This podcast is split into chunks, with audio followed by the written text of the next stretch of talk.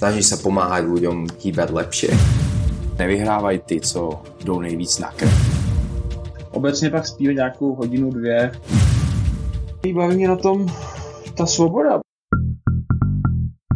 Ahoj, tady je Dan Tržil a já vás vítám u dalšího Red Bull podcastu.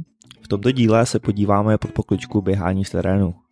Běhání zažívá v posledních letech ohromný boom a tak jsem si pozval povolaný hosty, odborníky i lidi, pro který je běhání ohromnou vášní, aby nám o tom něco řekli. Podíváme se na běhání z fyziologického hlediska, v jakých případech je to dobrý, v jakých případech není, na co bychom vůbec měli myslet, než začneme nějak intenzivně běhat, povíme si, jak správně trénovat, regenerovat, ale i třeba se motivovat. Taky se podíváme na zoubek různým závodům, od těch krátkých, jako je třeba Red Bull 400, až po ty dlouhý, extrémnější různý ultra traily, 400 km závody v terénu a podobné extrémy. Povíme si něco i o sportech, jako je třeba terénní triatlon nebo adventure racing. Takže ať už běháte nebo ne, v tomhle díle Red Bull podcastu si najde nějaký zajímavosti úplně každý. Mým prvním hostem je Jakub Kmečko Moravčík. Jakub je zajímavý tím, že je nejen trenér, ale je zároveň fyzioterapeut a mně přišlo zajímavý, jak svou práci vnímá. Snaží sa pomáhať ľuďom hýbať lepšie, hýbať bez bolesti. Čo sa mi páči na práce fyzioterapeuta, že je to taký ten odborne povedaný holistický alebo taký všeobecný prístup pri jednak liečbe nejakých bolestí alebo pri nastavení športového výkonu. Takže to je to, čo je v podstate ani není moja práca, že to je nejaké moje poslanie a veľmi si to užívam. Hned na začátek mě od Jakuba zajímalo, je vůbec lidský tělo vyvinutý k běhání v terénu? Je to zdravý? Keď si zoberieš, že sme ľudské telo, jak stojí, jak je vertikalizované, jak je postavenie klbov, jak je postavenie chrbtice, tak z môjho osobného presvedčenia sme neboli stvorení behať 100, 110, 120 km. Nejaké veľké vzdialenosti týždenne. Um, takže, takže reálne, ak tento, ak je to športový výkon a človek je zameraný v súťažiť v tom, alebo človek je zameraný, zameraný prekonávať samého seba, mm. je veľmi dôležité, aby ten človek bol na to pripravený. A tá pripravenosť celého jednak osového aparátu, čo sú svaly, nervy, kosti, šlachové spojenia, koža samotná, plus čo sa týka tvojich hormónov, enzymov, výživy, hydratácie a všetkých týchto vecí, že ty na to musíš byť jednoducho veľmi dobre pripravený, trénovaný a tá trénovanosť sa aj tiež prejavuje, že je to postupný proces. A najčastejšie, ako, s čím sa ako ja fyzio stretávam, keď niekto začne behať alebo niekto si dá cieľ, príde holka, ktorá, vymyslím si, príde holka, ktorá chce zabehnúť polmaratón, či 21 km. V živote mhm. netrénovala, v živote nerobila nejaký veľkolepý šport, ale má cieľ, o 6 mesiacov zabehnúť polmaratón.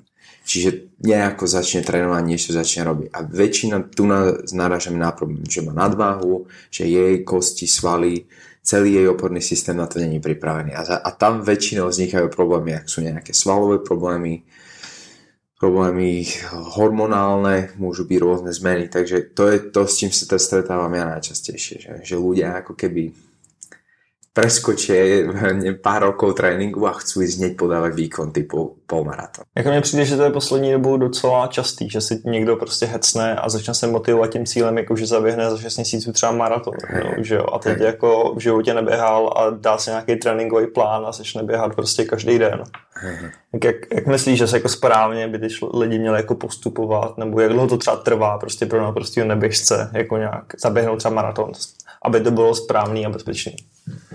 Je to veľmi individuálne, ale ja si myslím, že, že, že ten, ten progres, že vyhľadať odborníka, trénera, ktorý uh, sa tomu rozumie, je veľmi dôležité a takí ľudia sú. A zároveň z hľadiska môjho ako fyzio je to postupný proces, takže ty chceš od techniky behu. Ja viem, že koľko ľudí poznáš, ktorí naozaj vedia behať ktorí behajú a ktorí vedia behať. Lebo každý z nás vie behať za, za tramvajkou. Ale technika behu je veľmi dôležitá, jak ty máš aktívny stred, jak pracuješ v rám, na úrovni beder, a, alebo teda kyčli, aby sme sa rozumeli, a na úrovni rúk, na úrovni celého osového aparátu, jak, tvo, jak ten pohyb vy, vyzerá. To, tam by som začínal Čiže predtým, jak človeka dávaš behať, tak reálne ho učíš, kde má mať ruky, kde má mať nohy a že ho staticky ako sochu nastavuješ do toho behu. Uh-huh. Tam by som reálne začal. A reálne si aj uvedomil, a to je taká pekná vec, aj keď ja, rob, ja robím zároveň aj fyzi, ako fyzioterapeut trénera, že že možno sa opýtať, že prečo je to pre toho človeka dôležité. Tam by som začal. Prečo je dôležité pre toho človeka behať veľkú vzdialenosť. Alebo proste len behať. Že ísť a behať. Že veľakrát sa stretávam, že to je len zámienka nejakého imidžového charakteru alebo a, možno fakt nejaká kompenzácia niečoho iného. Takže veľakrát ten človek sa chce ako keby začať len hýbať. A čo je najjednoduchšie? čo môžeš prvé, čo urobiť, keď, keď sa chceš hýbať. Ideš von, začneš kráčať a bežíš.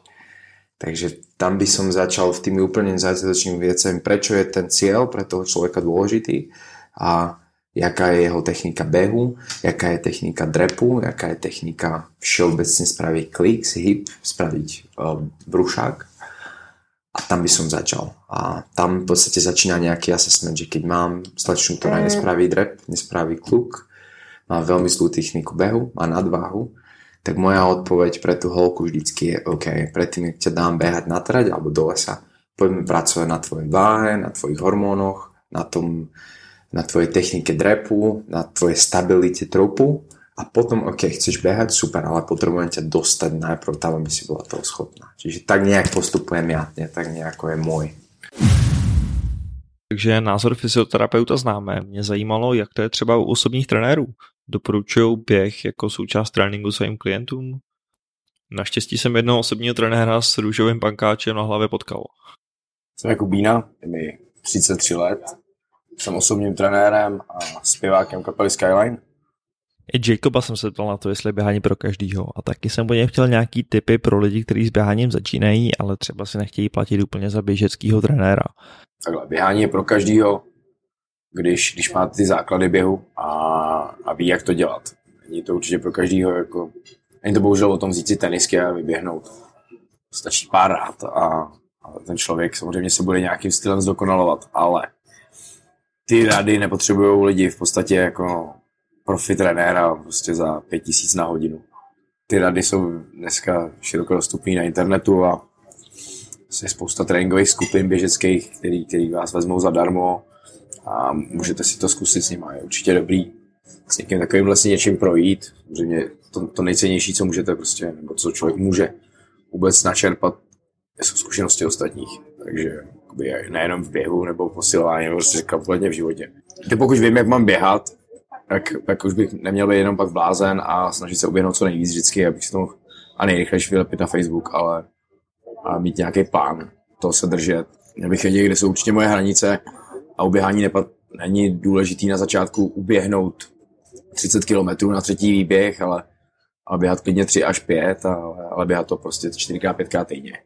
Takže lepší menší vzdálenosti častěji, než, Určitě, než to no, tak pokud, ten, pokud ten sval není zvyklý, když ten sval přestane pracovat správně, nebo tělo začne prostě správně pracovat, protože prostě pokud budu běhat správně a budu dopadat vlastně do té přední části nohy, nikoli hlavně ne na patu, prostě, i když jsou na to prostě miliardy bot a samozřejmě to tlumení té boty k tomu svádí, ale kdykoliv si kdokoliv zkusí vyběhnout na boso, tak zjistí, jak ta noha opravdu funguje, jak funguje ta klemba, jak ta noha byla vytvořená. A pak, pak je to přirozený pohyb. Pokud poběžím do paty, budu se spolehat na, ten, na tu vyměklou patu, tak už to není přirozený pohyb, je to, je to časovaná sebevražda.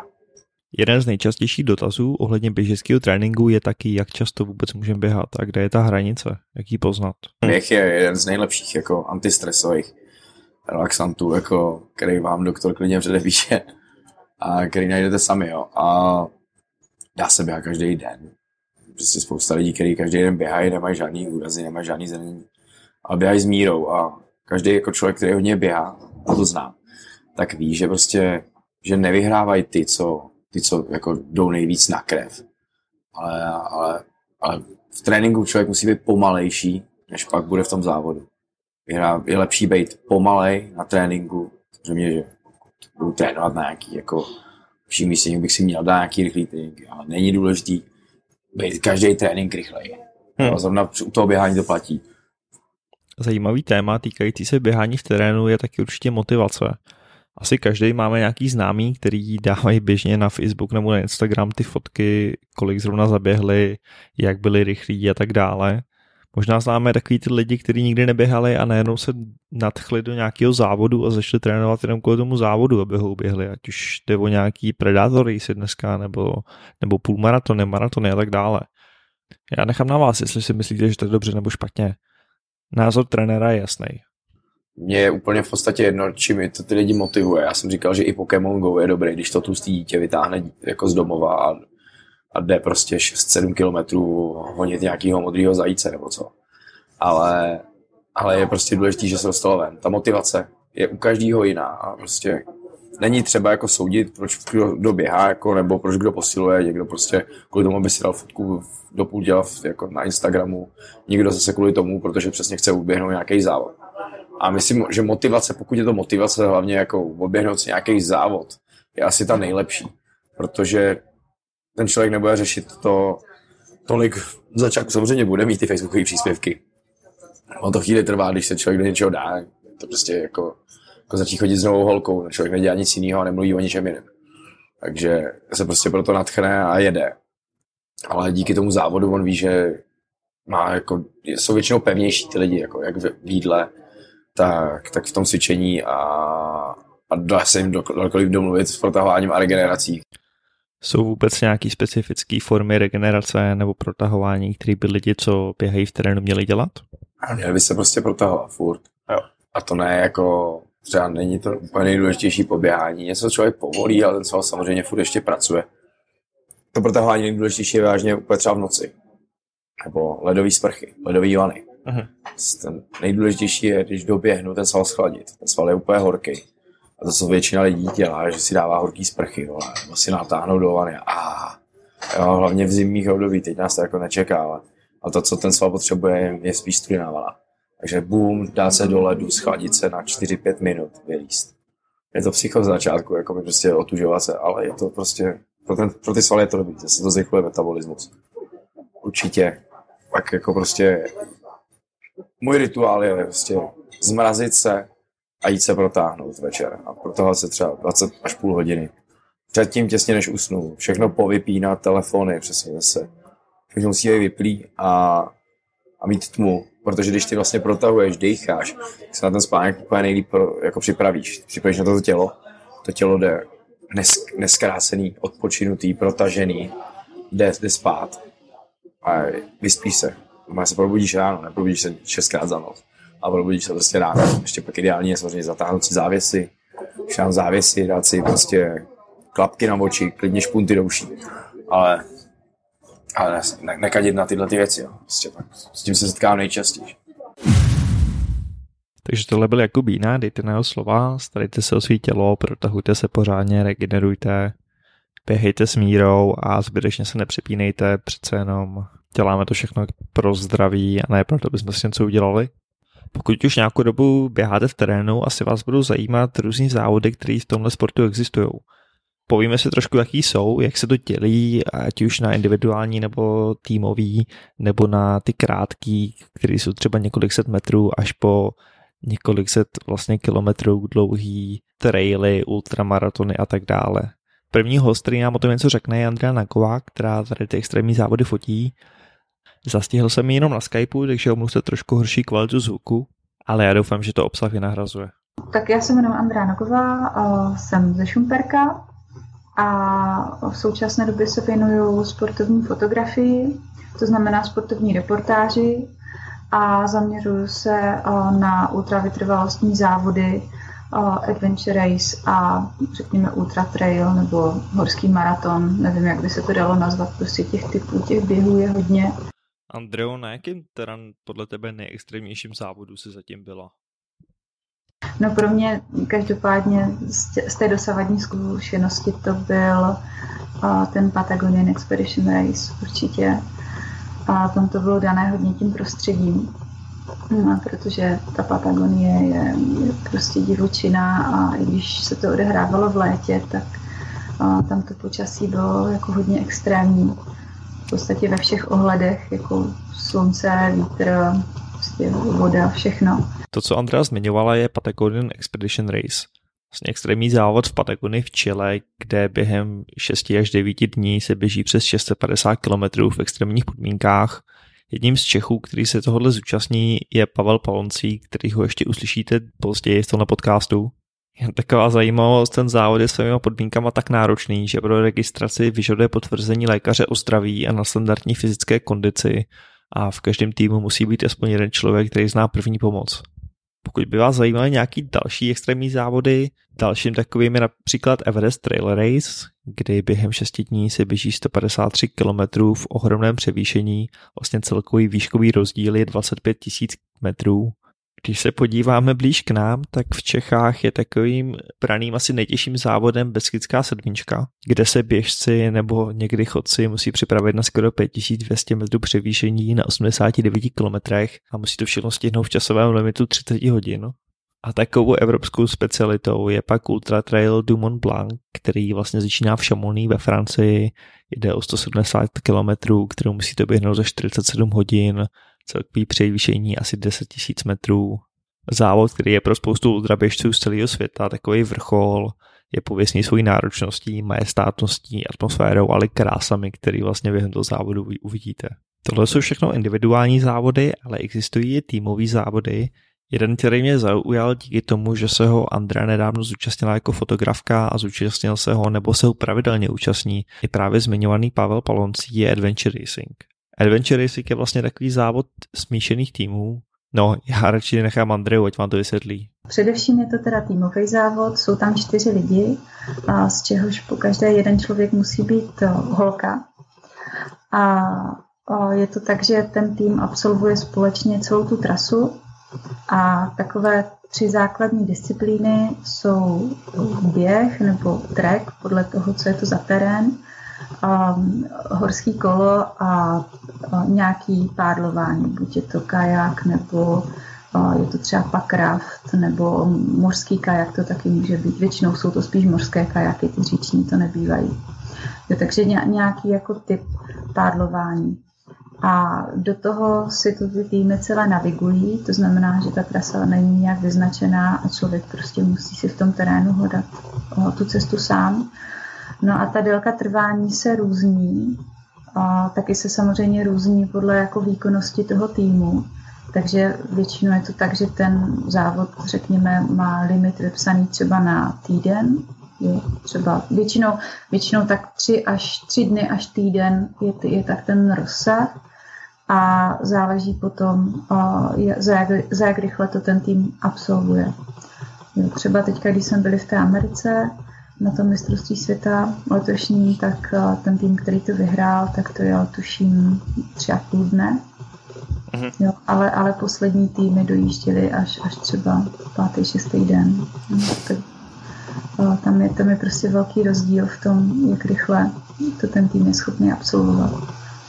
Když jsem se takhle s Andreou bavil o tady těch extrémních horských závodech, přišla mi fascinující historka, kde mi vyprávěla, jak chybou organizátorů v Číně jí místo jako fotografku zaregistrovali jako běžkyni a tak byla nucená běžet 50 km v čínských horách.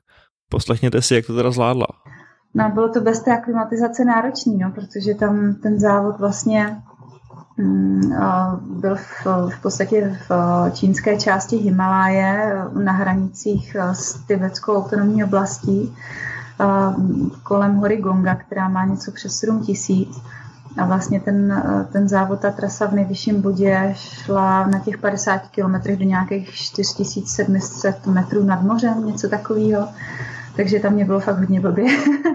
to bylo nepříjemný, ale Potom jak, jsem... jak si to vůbec doběhla, tak když je vlastně tvý maximum předtím byla 14 kolem Šumperka a najednou no, no. 50 kilometrů v Himalájích. bylo to hrozný a potom po tomhle sedle, který bylo v polovině té trasy na 25. kilometru, tak potom byl takový dlouhý seběh dolů a do toho sněžilo a, a byla strašná zima. A já jsem navíc jako mm, tím, že nemám ty zkušenosti, tak jsem jako úplně nevěděla, mm, co si třeba sebou mám vzít na jídlo.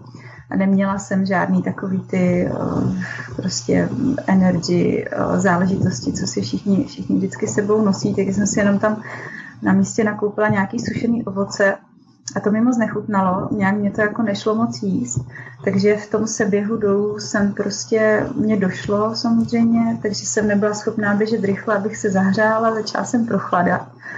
a bylo to fakt blbý a, a už jsem potom si říkala, že to asi zabalím, ale pak na 37. kilometru bylo další depo, kde eh, byl jako povinný time limit, do kterého to člověk musel stihnout. No a um, já když jsem k němu přicházela, už jsem ho teda viděla, tak jsem viděla, jak tam stojí všichni ti Číňani a něco na mě strašně řvou čínsky, úplně jako zběsila na mě řvali. Říká, pane bože, co se děje, tak asi bych měla běžet. Tak jsem se trošku zase jako rozkusla. No a když jsem tam doběhla a pípla jsem si ten, tím čipem tu kontrolu, tak jsem si uvědomila, že odpočítávají poslední asi půl minutu a pak už to zavírali. jsem to stihla asi o půl minuty. A, a to mě tak nějak potom nakoplo, jak jsem tam dala nějakou čínskou polívku a něco a, a tak mě to nějak nakoplo, že už jsem to dokončila. Takže jako doběhla jsem samozřejmě poslední, jo, ale, ale doběhla jsem to v time limitu, ještě jsem dostala nějaký price money, co tam měli jako pro všechny místa, takže to bylo celkem dobrý, no. Ten člověk, se kterým vlastně Andrea jela do té Číny, je již zmiňovaný Pavel Paloncí. Pavel je opravdu vynikající český ultramaratonec, eh, také závodí v tom adventure racingu, o kterém jsme se už bavili. Pavel vůbec oběží všechny ty extrémní závody, já mám pocit, že pro něj čím extrémnější, tím lepší, tím on tam má výhodu. Sám říká, že má nejradši ty, kde vlastně nejsou úplně dobré podmínky, kde se musí navigovat sám, protože to jako bývalý orienták zvládá výborně a ne nadarmo mu soupeři říkají česká mašina. A to si nedělám srandu. Pavel totiž nejen, že všechny tady ty extrémní závody objíždí, ale dost často je vyhrává nebo se umístuje velmi vysoko. A tak mě logicky zajímalo, co považuje za svůj největší závodní úspěch. Ještě musím zmínit Spine Race, protože to byl takový zlomový, zlomový závod, který jsem vůbec nevěděl, co od toho vlastně čekat. Jednak byl první uh, skutečně jako dlouhý závod, vlastně měl nějakých 400 km, který jsem šel sám. To bylo vlastně jedna z těch důvodů, proč jsem ho chtěl nějak vyzkoušet. Navíc v Británii v zimě moc jsem netušil, tam se mi to prostě povedlo vyhrát s, velký, s velkým náskokem, nikdo to nečekal a mělo to docela velký ohlas. A, no a u, u Adventure Racingu musím asi zmínit Brazílii dva roky zpátky, to byl, to byl jednak jsme byli na mistrovství světa, jsme byli 11. a jednak to bylo skutečně extrém, prostě ta, to podnebí vůbec ta oblast, kde se, kde, kde se to konalo, teploty, zvířata, prostě to bylo extrém po všech stránkách, no. Hmm. Hele, eh, ty když trénuješ a máš vlastně takhle ty dvě odvětví trochu, tím, že ten adventure race, tam jsou nějaké disciplíny, kromě běhu, eh, lečí se třeba nějak tvůj trénink podle toho, na jaký závod tě zrovna čeká, nebo, nebo prostě tak nějak jako trénuješ obecně vytrvalost a, a vlastně se to hodí pak ve všem? Uh, trochu se ten trénink liší, ale není to tak, není to tak zásadní, protože takhle, na Adventure Racing to nikdo, nebo neznám nikoho, kdo by začal, by řekl si, jo, já jdu dělat Adventure Racing z ničeho nic. Většinou to je tak, že tam sportovci přichází z různých jiných disciplín, kdy prostě chcou zkusit něco nového a to je ten, tím je ten sport tak, tak, taky zajímavý, že tam jsou lidi s, různý, s různým pozadím, s různou historií, takže tam jsou lidi, co byli původně běžci, triatlonisti, bajkeři, lyžaři, tam nějací horolezci a každý, každý do toho přináší něco svého. Takže je docela běžný, že uh, každý má nějakou tu svoji původní disciplínu, která je třeba něčem nejsilnější nebo, nebo takhle. A asi bych řekl, že to, že to gro toho tréninku je, že mimo sezónu, která je taky ta, těžko říct, no, kdy je mimo sezónu, ale řekněme v zimě se snažím co nejméně běhat, prostě dělat jiné věci, protože si říkám, že toho běhání si prostě v sezóně užiju ještě spoustu. Takže Jasně, ale jak se vůbec trénuje jako třeba na 400 kilometrový závod? Dalo by se, takhle, obecně by se dalo říct, že nejlepším tréninkem je závod samotný, ale to si nikdo nejde proběhnout prostě na 12 hodin, na 50 hodin jako, jako sám, takhle. Takže je to normál, normální vytrvalostní trénink, nebo normální, prostě to člověk trénuje vytrvalost, dělá nějaký, běhá nějaký další běhy, i když v poslední době jsem to trochu přehodnotil, protože se snaží mít víc do rychlosti, když takhle, ať si to člověk nepředstavuje jako rychlost, to, co běhá atleti, nějaký rovinky, tak to není, ale prostě nějak, nějaký intervaly, protože za tu dobu, co už dělám ten, ten sport, tak beru, že vytrvalost mám docela dobrou a hlavně si ju vlastně neustále udržuju těma samotnýma závodama. Takže už ten trénink jako nehrotím to, že čím větší objem, tím, tím víc, to prostě neplatí takhle. Mm-hmm. Takže snažím se chodit dost, dost intervaly, No a pak se snažím, snažím řešit ty věci dost technicky, no, prostě nějaký, nějaký dovednosti, styl běhu a takhle, no, protože tam si myslím, že je prostě obrovský prostor, jak, jak to zlepšit, no, nejenom prostě hrubou silou. Tak mě zajímalo, jak je to tady u těch dlouhých závodů se spánkem. Spí se během toho 400 km závodu vůbec? takhle u takhle závodu už člověk si musí odpočinout, to znamená, že musí jít spát, protože těch 400 kilometrů to trvalo kolem, kolem 100 hodin. Jo, to není jak 400 kilometrů, když běhají zase ti ultraběžci prostě na asfaltu, kdy to běží fakt rychle. Tady už, když je to 400 kilometrů, tak už občas člověk přemýšlí, jestli se o tom dá mluvit jako o běžeckém závodu, zvláště když to často bývá v náročných podmínkách, v náročném terénu, má s sebou nějaký povinný vybavení, to je prostě baťoch, který má třeba 6 kg, takže některý úseky už vyloženě prostě jde a na konci už, už mu to moc neběží. Ale když se vrátím k té otázce, tak musí spát. A spánková strategie je uh, zásadní, obzvláště potom, co ten závod je delší a delší, tak tam prostě se dá ztratit strašně moc času, nebo na, naopak získat, když prostě to člověk dobře vychytá, jde spát v správných intervalech a tak dále. Hmm. Jak to třeba řešíš Eh, já nechci se to dá úplně zobecnit, nebo je to jako závod od závodu. Víš, jenom je to tak třeba, že spíš nevím, tři hodiny nebo šest, nebo, nebo dáš prostě pořádný spánek a s tím, že pak budeš víc sil a doženeš to. Eh, no, tři hodiny, šest hodin, to, o tom si můžeme nechat většinou zdát. Aha. Eh, je to tak, třeba za těch, za těch 100 hodin jsem naspal asi 4 hodiny celkově, jo, za tu dobu. Je to tak, že jako těch, těch, těch pravidel obecných moc není. Jo. Obzvláště, obzvláště ještě pokud by to bylo na těch adventure, jestli není disciplín, tak tam je to ještě, ještě složitější. Ale řekněme, že obecně se člověk snaží spát v noci, protože prostě přes den navigace je daleko jednodušší, to znamená snaží se využít co nejvíc denního světla k pohybu. A je to tak, že řekněme, řekněme tak kolem 60 hodin je taková nějaká hranice, že ve 60 hodin se to dá jít na jeden zátah. A i se to, řekněme, vyplatí. Pak už dál člověk musí spát, musí, musí trochu myslet dopředu, protože pokud uh, by nespal a někde pak jako jak říkáme, vytuhnul nebo vykysnul někdy se třetí, čtvrtý den, tak tam se dá ještě ztratit strašně moc času. Takže obecně pak spíme nějakou hodinu, dvě za noc, no. Tam hraje roli nějaká fyzická připravenost versus třeba jako hlava a psychika tady v těch dlouhých závodech? Uh, tak fyzická připravenost bych řekl je takový ten základ. Tam prostě člověk musí být fyzicky připravený, uh, bez toho, bez toho to nejde. Ale čím dál tím víc se tam pak projevují ty další faktory, ať už to je nějaká odolnost, ať už to je třeba navigace, já, já prostě některý, takhle, zase, některé ty závody, co běháme, jsou značený, některé jsou z navigací, já si vybírám víc ty z navigací, protože prostě jako bývalý orienták, to je to, to, je to, co mi sedí. Současně v tom, v tom adventure racingu tam taky eh, všechno, všechno si řešíme mapu sami, musí být týmu navigátor, což je většinou moje role, takže, takže to se tam projevuje a strašně moc tam pak postupně podají třeba zkušenosti, protože v takových závodech, které prostě trvají 100 hodin, když to řeknu jednoduše, je prostě spousta času na to, aby se něco stalo. A tam se vždycky něco stane. Nedá se říct, že by nějaký závod, a to i prostě to v podstatě u každého týmu, že by byl úplně hladký, že by se prostě nikdy nic nestalo, že by, že by jako nemuseli se ničím potýkat.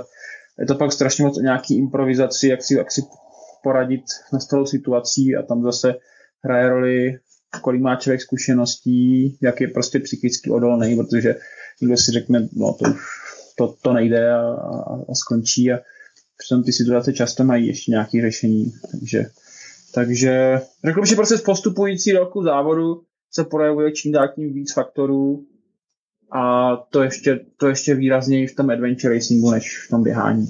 Mm-hmm. Jo, jo, dává smysl. Takže jak vůbec tenhle jako životní styl vypadá a, a co tě na něm tak baví? Protože mě to trošku i překvapilo, že ty si říkal, že vlastně nejsi profesionální sportovec. Jak se tobě teda daří jako kombinovat takhle ty závody s prací a, a proč to teda děláš? No tak zásadní podmínka je v tom, že nemám jako trvalý zaměstnání v kanclu, já pracuji na volné noze jako překladatel. To znamená, že jsem schopný využívat různý časový prostoje, prostě když někam letíme, když někam jedeme, nebo i když jsem prostě na závodě, jsem, jsem, jsem tam později. Právě to je z těch důvodů, že byli jsme tady na závodech a už jsem tady teďka druhý týden, ale něco, něco tady běháme, něco, něco tady jezdíme na kole, ale pak prostě večer musím otevřít počítač, něco tam začít datlovat, překládat nebo, nebo takhle. A co mě na tom baví? Baví mě na tom ta svoboda, protože dostanu se, jednak v rámci těch závodů se dostanu do, do úžasných míst, kam bych jinak neměl vůbec šanci se nějak dostat. Díky tomu, že mám tady tuhle tu práci, tak eh, můžu tady pak ještě nějakou, nějakou dobu zůstat a tím to místo poznat uh, ještě víc. A mě prostě baví pohyb po těch horách nebo prostě, po, prostě být venku, no. Pořád, pořád tu, tu práci, když si uberu sebou, tak beru jako takový nějaký to nutný zlo, prostě, který člověk musí udělat, protože ono se to samo nezaplatí, takže je takhle. Pokud vás takhle dlouhý běhy v terénu nelákají, můžete zkusit třeba něco extrémně krátkého. V Harachově na Skokanském můzku se odehrává Red Bull 400, závod, který je o tom vyběhnout v extrémním převýšení v krátkém čase. A ještě jsem se znova zeptal Jacoba na to, v čem je ten závod jiný. Jacob s tím má spoustu zkušeností, tenhle rok tu trať vyběh pozadu a teď řídil tréninky pro lidi, kteří na tenhle závod chtěli trochu natrénovat, takže si myslím, že má co poradit. No, tak rozdíl mezi těma závodama do vrchu je ten největší rozdíl v tom, že ty závody jsou v podstatě krátký a jde o to se srovnat nějak s tím zakyselením a přepumpovanýma svalama, kdy ty svaly selhávají.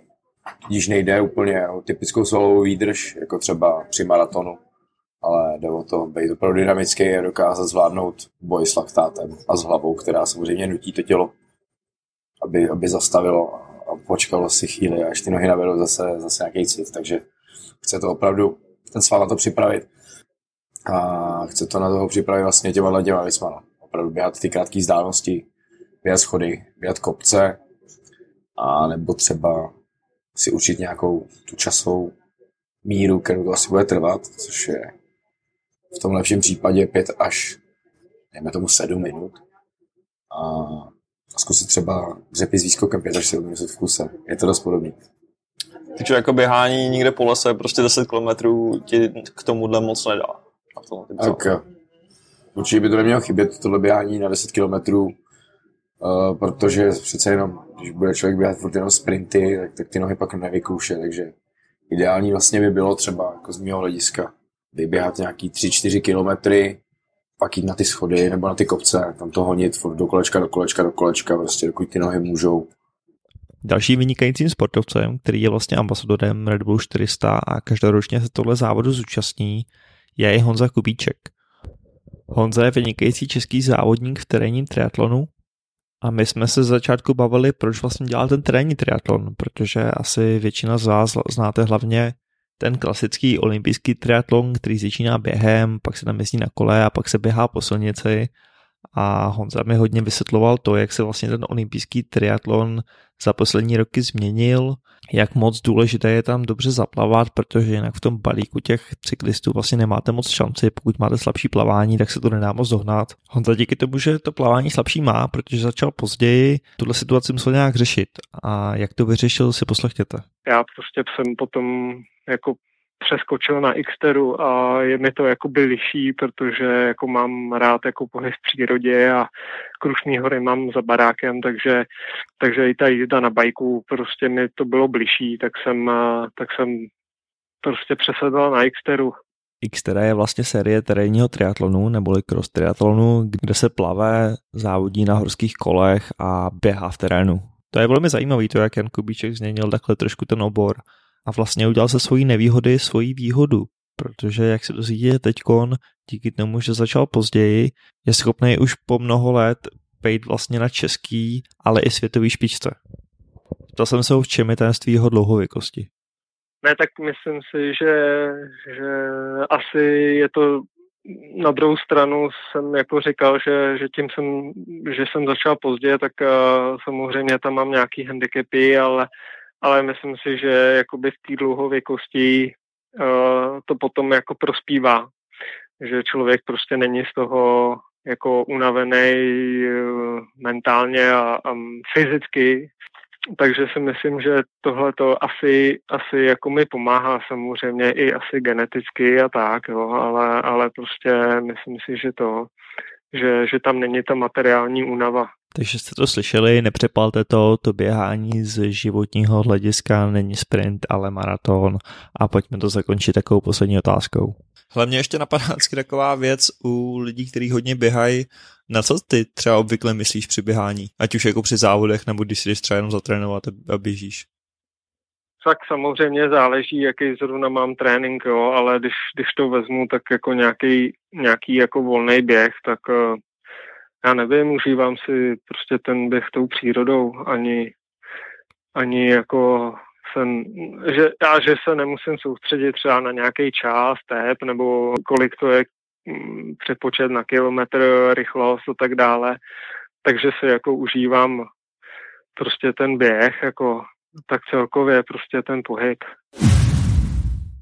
Takže to byl Red Bull CZ podcast o běhání v terénu. Bavili jsme se o přípravě těla na běhání, o tom, jak na běhání trénovat, o tom, jak se třeba připravit, nebo doufám, že jste se dozvěděli něco více o závodech, jako Red Bull 400, Ultra Traily. Pavel Paloncí nám dal výborné informace z toho, jak vlastně tady ten svět ultramaratonců vypadá. Andrea Nagová přidala pár zajímavých informací a zajímavou historku o tom, jak běhala v Číně. Jakub Kmeďko nám řekl spoustu zajímavých informací o tom, jak lidský tělo vlastně funguje a Jakub Bína nám dal tréninkové rady na Red Bull 400 a celkově na různé typy běhání v terénu, plus nějaký typy na regenerace a tak dále.